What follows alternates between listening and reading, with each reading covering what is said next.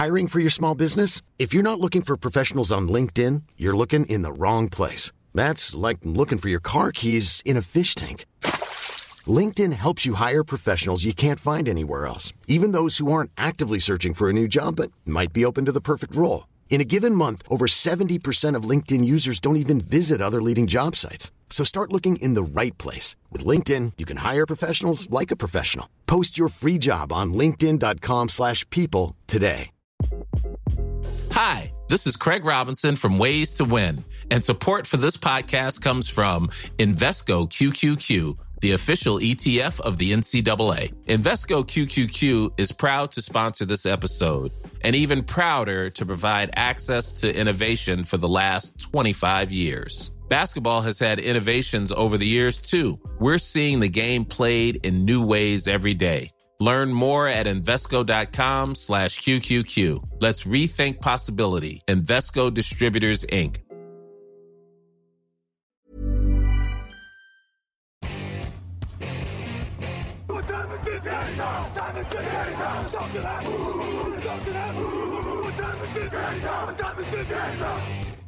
Bonjour à toutes et à tous et bienvenue dans le podcast Touchdown Actu. Lucas Vola, très heureux de vous accueillir. Je vais remplacer Alain pendant quelques jours. C'est un petit peu ma rentrée aujourd'hui. On continue la présentation de la NFL version 2023. Et aujourd'hui, on va parler des Atlanta Falcons. Et qui d'autre que Grégory Richard pour parler des Falcons? Je te prends un petit peu de cours, Grégory. Non, c'est bon, tu as terminé ta bouchée. Tu peux parler. Comment ça va, Grégory? Ça va très bien, Lucas, et j'espère que toi aussi. Oui, je mange, que forcément, je vais me régaler au cours de ce podcast. Donc voilà. Donc bonjour, messieurs, et bonjour à tous.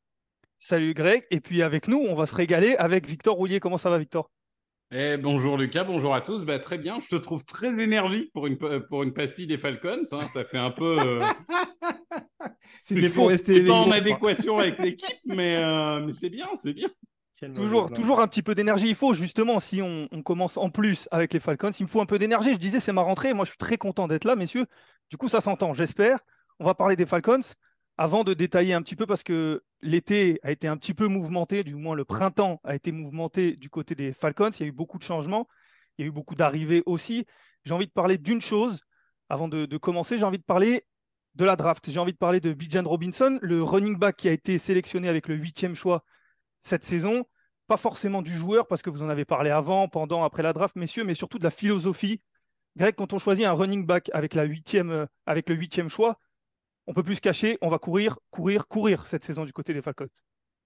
Oui, ça rentre de toute façon dans ce qui sera le point fort indéniable de cette équipe, et de toute façon, ce qui est clairement assumé par le coaching staff, tu le disais notamment avec le renfort de cette pièce supplémentaire, parce que l'année dernière, on avait déjà deux valeurs assez intéressantes avec un Cordarrelle Patterson qui sortait notamment d'une grosse campagne 2021 et Tyler Allgeier, le rookie l'année dernière, qui était excellent en 2022 et qui avait franchi d'ailleurs la barre des milliards sans être titulaire sur tous les matchs, donc c'était quand même une petite prestation en soi.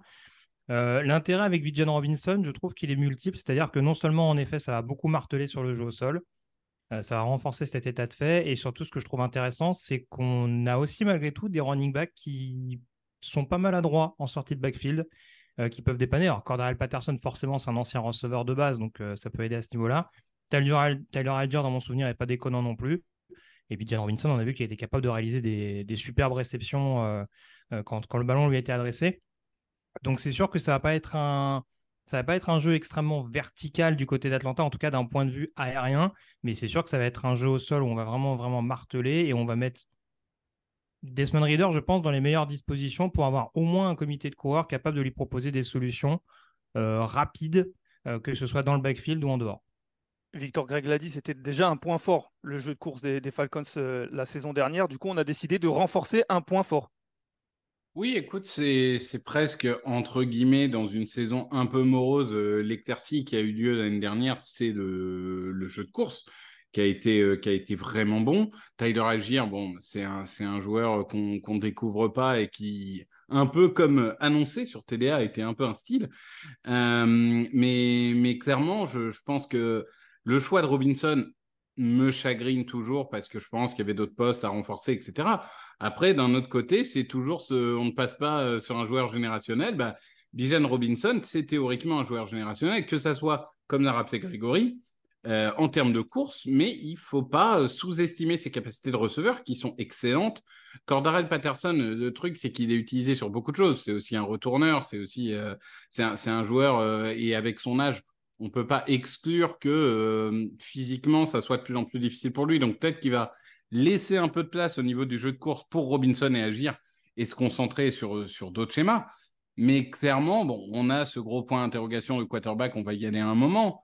Mais malgré tout, c'est quand même extrêmement rassurant d'avoir ce jeu de course. Et ce jeu de course qui vient des receveurs, mais qui vient aussi d'une ligne qui s'est quand même grandement améliorée par rapport à il y a quelques saisons, avec des joueurs comme Lindstrom, comme McGarry, comme Matthews, qui sont quand même des très bons joueurs à leur poste. Lindstrom est même un des meilleurs gardes aujourd'hui en NFL.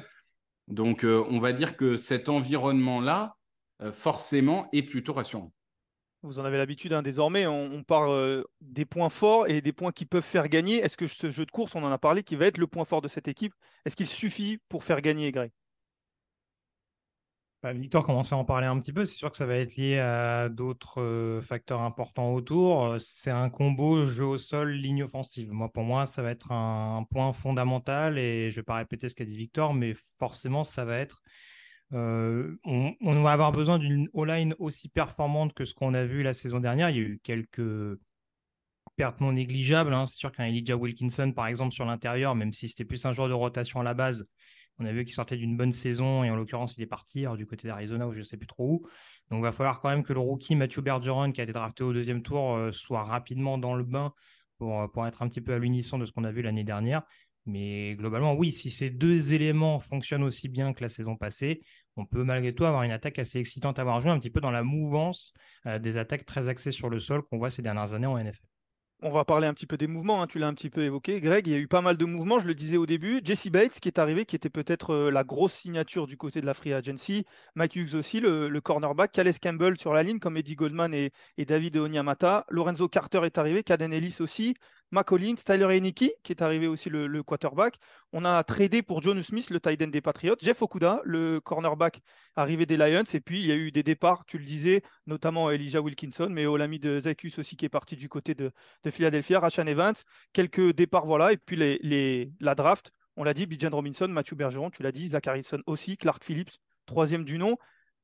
Victor, est-ce que tu vois d'autres points forts, d'autres points qui pourraient faire gagner cette équipe ? On a beaucoup parlé du jeu au sol parce que c'est peut-être le point fort majeur de cette équipe-là. Est-ce qu'il y a d'autres choses qui te donnent un petit peu de l'ambition du côté des Falcons ? Écoute, sur un plan défensif, c'est vrai que c'est une équipe qui a pu être en difficulté par moment la saison dernière. Je ne pense pas encore que cette défense soit top en NFL, mais on a rajouté des playmakers. Tu parlais de Jesse Bates, Bud Dupree. On a quand même, et on a déjà des JTRL, etc. Donc, on a quand même une équipe qui commence peu à peu à se renforcer. Et je dirais que ce qui peut permettre aux Falcons de gagner un match, c'est que cette défense passe de faiblesse à neutre. C'est-à-dire, j'attends pas aujourd'hui que cette défense soit dominante, mais je pense qu'elle ne sera pas forcément la faiblesse qu'elle a été, notamment parce qu'il y a évidemment et la ligne et les defensive backs qui ont été renforcés, et on sait que dans la NFL d'aujourd'hui, c'est ce qu'il y a de plus important. Juste pour préciser, si on parle d'un autre point fort, alors, généralement quand on sort cet argument-là, c'est qu'il y a d'autres points forts qui ne sont pas forcément très rassurants, enfin, en tout cas c'est qu'on n'est pas rassuré sur tous les autres secteurs. À mon sens, ils ont quand même un kicker assez honorable. Depuis quelques années, je trouve que Yangeku peut être assez clutch par moment. Il suffit que je dise ça pour que je le guigne pour la saison 2023. Mais c'est important dans le sens où, mine de rien, même si, alors, on le disait, Atlanta, la saison n'a pas été extraordinaire. On rappelle qu'Atlanta sort de deux saisons où il a fallu un petit peu digérer certains contrats un petit peu problématiques. Donc, de toute façon, l'année dernière, on ne s'attendait pas à des miracles en soi. Et déjà, la fiche de 7-10 est assez flatteuse par rapport au bilan qu'on aurait pu avoir en fin d'année. Il y a beaucoup de matchs qui se sont joués dans les dernières minutes. Donc, et ce n'est pas forcément du fait du kicker à chaque fois que le match est échappé de peu. C'était souvent des pertes de balles extrêmement regrettables. Un coucou Marcus Mariota, je pense au fumble également de Tyquan Graham, le lineman défensif contre les Chargers. Il y a beaucoup d'erreurs un peu regrettables dans le jeu qui ont posé problème. Mais en soi, je trouve qu'ils ont un kicker assez honorable. Ce n'est pas du Justin Tucker, entendons-nous bien. Mais en tout cas, c'est un botteur capable d'être assez précieux dans une équipe qui peut être batailleuse jusqu'au bout. Tu l'as dit, Greg, et je ne l'ai pas évoqué. 7-10, le bilan des Falcons la saison dernière. C'est le même bilan qu'il y a deux saisons à 7-10 pour Arthur Smith qui démarre sa troisième saison.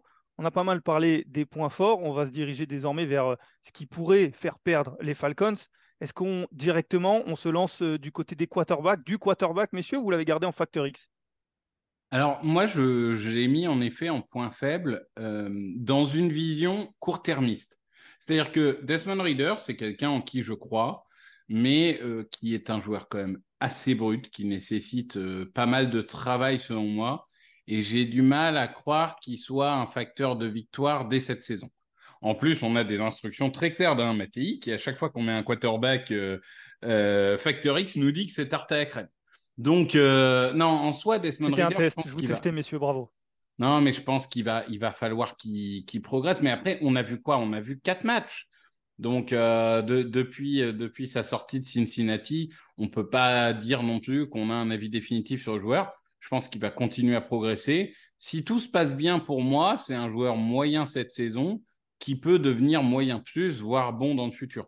Mais à court terme, ça restera quand même pour moi une faiblesse. Bah, alors, je suis désolé, je vais mettre ma plus belle toque, puisqu'en l'occurrence, je vais sortir la tarte à la crème. C'est compliqué de ne pas le mettre en Factor X. Enfin, de toute façon, c'est ce que j'ai mis dans mon papier, en l'occurrence, et malheureusement, il ne peut pas en être autrement, parce que, en effet, et je rejoins Victor sur cette idée de court terme, sachant que l'investissement n'a pas non plus été colossal avec ce 3e tour investi, donc il y a l'année dernière le concernant. À mon sens, si ça fonctionne bien, tant mieux. Si ça ne fonctionne pas, bah, on testera éventuellement autre chose à l'avenir. Mais j'ai du mal à me dire sur les 4 matchs qu'on a vus, même si en effet l'échantillon est très faible. On rappelle quand même qu'il a joué ses 4 matchs sans Kyle Pitts, qui était déjà blessé. Et que voilà, on ne sait pas concrètement comment il peut se développer à l'issue de cette saison. Ça reste un solide game manager. On l'a dit, c'est une équipe qui va aussi dans le domaine aérien, même si les receveurs écartés ne sont pas foufou. C'est une équipe qui va beaucoup s'appuyer sur ses tight ends. Outre Kyle Pitts, je suis très intrigué de voir ce que peut apporter un Jonnu Smith, qu'on a déjà vu bien performer dans le système Arthur Smith du côté de Tennessee, même si du côté New England, ça a été un petit peu plus compliqué. On a vu également Parker Essie, par exemple, qui pouvait être assez souvent utilisé, même si la réception, ce n'est pas son domaine de prédilection. Mais en tout cas, il peut avoir, outre les running backs que je citais tout à l'heure, beaucoup de soupapes de sécurité, des joueurs également assez précieux sur les yards après réception, ce qui peut être le cas notamment d'un Drake London, qui sera le receveur numéro 1. Donc voilà, il ne faudra pas en attendre monts et merveilles. Il ne faudra peut-être pas attendre, comme je disais tout à l'heure, un quarterback qui va lancer des bombes sur chaque jeu. Mais en tout cas, c'est un quarterback qui va essayer autant que faire se peut de limiter les pertes de balles. 4 matchs, 0 interception. Hein, et le calendrier n'a pas non plus été totalement, on va dire, paisible pour lui sur ces 4 dernières rencontres. Donc voilà, je le mettrai en Factor X. Ce n'est pas forcément en faiblesse à l'heure actuelle. Eh bien, ça fait une tarte à la crème pour Grégory. Je vais faire les comptes, messieurs. On va être ensemble quelques jours. Je vais faire les comptes. Ça en fait une pour Greg. Un petit mot. Pour ma part, je l'avais dans les points faibles. Hein. Je suis plutôt d'accord avec ce qu'a dit Victor. Certes, on ne l'a pas vu beaucoup. On l'a vu que 4 matchs, mais en même temps, difficile de le mettre en Factor X déjà parce qu'on n'a pas le droit, hein, mais surtout parce que voilà, c'est vrai qu'on n'a pas vu encore beaucoup de choses de la part d'Esmond Ridder. Un petit mot sur cette défense aussi. Victor, tu en as parlé. Tu l'as trouvé plutôt neutre. Mais la défense tout de même, et notamment, il y a un point que je voulais évoquer avec toi, par exemple, Grégory, c'est le pass rush. C'était l'un des gros points noirs l'année dernière avec seulement 21 sacs. C'était les 31e en NFL et j'ai pas vraiment l'impression que ce besoin-là a été réglé. Bud Dupree est arrivé, mais est-ce que c'est vraiment le joueur qu'il faut pour changer un pass rush? Qu'est-ce qu'on en dit, Grégory, de ce secteur-là défensivement? Bah là, tu vois, pour le coup, je suis beaucoup plus hésitant entre Factor X et point faible. Parce que malheureusement, c'est difficilement occultable le fait que le pass rush a été catastrophique ces dernières années du côté d'Atlanta. Sur le papier, je ressortais une stat, mais sur les 3 dernières saisons, Atlanta a quand même moins de sacs que Philadelphie uniquement l'année dernière. Donc à un tel niveau, c'est quand même assez... Mais après, Philadelphie est une incroyable équipe. Hein. Certes, toujours pour le préciser. Je te le concède. En tout cas, celle de 2022 était assez ébouriffante. Mais en attendant, voilà, c'est pas normal d'avoir de tels standards en termes de sacs sur une période aussi large, surtout que ça comprend quand même deux années sur 3 où Arthur Smith était head coach. Donc après, à côté de ça, c'est sûr qu'il y a des efforts concédés. Il y a eu des investissements là-dessus, mais ça reste tout de même un point d'interrogation non négligeable à l'heure actuelle. Lorenzo Carter n'a jamais été un pass rusher vraiment établi. Bud Dupree est quand même pas mal abonné à l'infirmerie ces dernières années. Calais Campbell est quand même pas dans ses premières années. Qu'est-ce que j'ai d'autre éventuellement que je pourrais citer? Enfin, il y a Zach Harrison qui est seulement un troisième tour, pour moi, est quand même un joueur qui va être nécessaire de développer. Donc il y a des petits points d'interrogation. La grosse intrigue pour moi, et c'est là où je m'interroge beaucoup, c'est la nomination de Ryan Nielsen en tant que coordinateur défensif, qui a montré qu'il était capable d'apporter beaucoup de pression l'année dernière en tant que coordinateur défensif des Saints, avec des joueurs qui n'étaient pas forcément ultra établis. On parlait d'Onyemata et d'Ellis notamment qui l'ont rejoint sur ce front seven. Et ça va être une clé élémentaire pour moi, parce que je ne suis pas du tout rassuré par la défense contre la passe. Hormis Edge Terrell, qui a eu une petite régression en plus l'année dernière, c'est pas foufou sur la position de corner. Victor, toi, tu en as parlé de cette défense. Pour toi, elle est neutre, mais est-ce que pour autant, elle est rassurante? Rassurante, non. Je disais, voilà, moi j'espère qu'elle passe de faiblesse à neutre. Après, ça ne veut pas dire qu'elle sera. Mais là où j'empiète un peu sur mon Factor X, parce qu'il faut y aller, c'est que moi, j'avais mis le coaching staff. Déjà, pour rendre hommage à Grégory, on peut dire que Arthur Smith, il est quand même un peu sur une chaise chaude. J'arrive pas à le dire. Chaise chaude. Parce que là, s'il ne réussit pas à un moment à convertir l'essai, je pense que le propriétaire va perdre patience. Mais en effet, l'arrivée de Nielsen, ça change quand même pas mal les choses. Je pense qu'il y a un moment où il y a des ingrédients, mais il va falloir que le cuisinier s'y mette. Et c'est vrai que le coaching staff va avoir un impact non négligeable. Et s'il faut un petit Factor X joueur, Kyle Pitts, évidemment, joueur générationnel, légende de college football, qui n'a fait que 350 yards l'année dernière, mais avec une utilisation très imparfaite de son talent, je pense, et avec aussi des soucis de blessure, évidemment, puisqu'il n'a joué que 9 ou 10 matchs. Je pense qu'il va falloir trouver un moyen d'utiliser Kyle Pitts comme Baltimore utilise Mark Andrews. Voilà. Pour moi, ça serait ça un peu la logique. Et c'est un joueur, vraiment, j'en attends encore beaucoup. Je suis loin d'avoir perdu ma foi en ce joueur. Eh bien, moi, je prends ta roue. Greg, je suis désolé, mais je prends la roue de Victor, parce que pour moi, c'était le Factor X. C'était le Factor X Kyle Pitts, parce que Drake London, on a vu qu'il pouvait être très bon.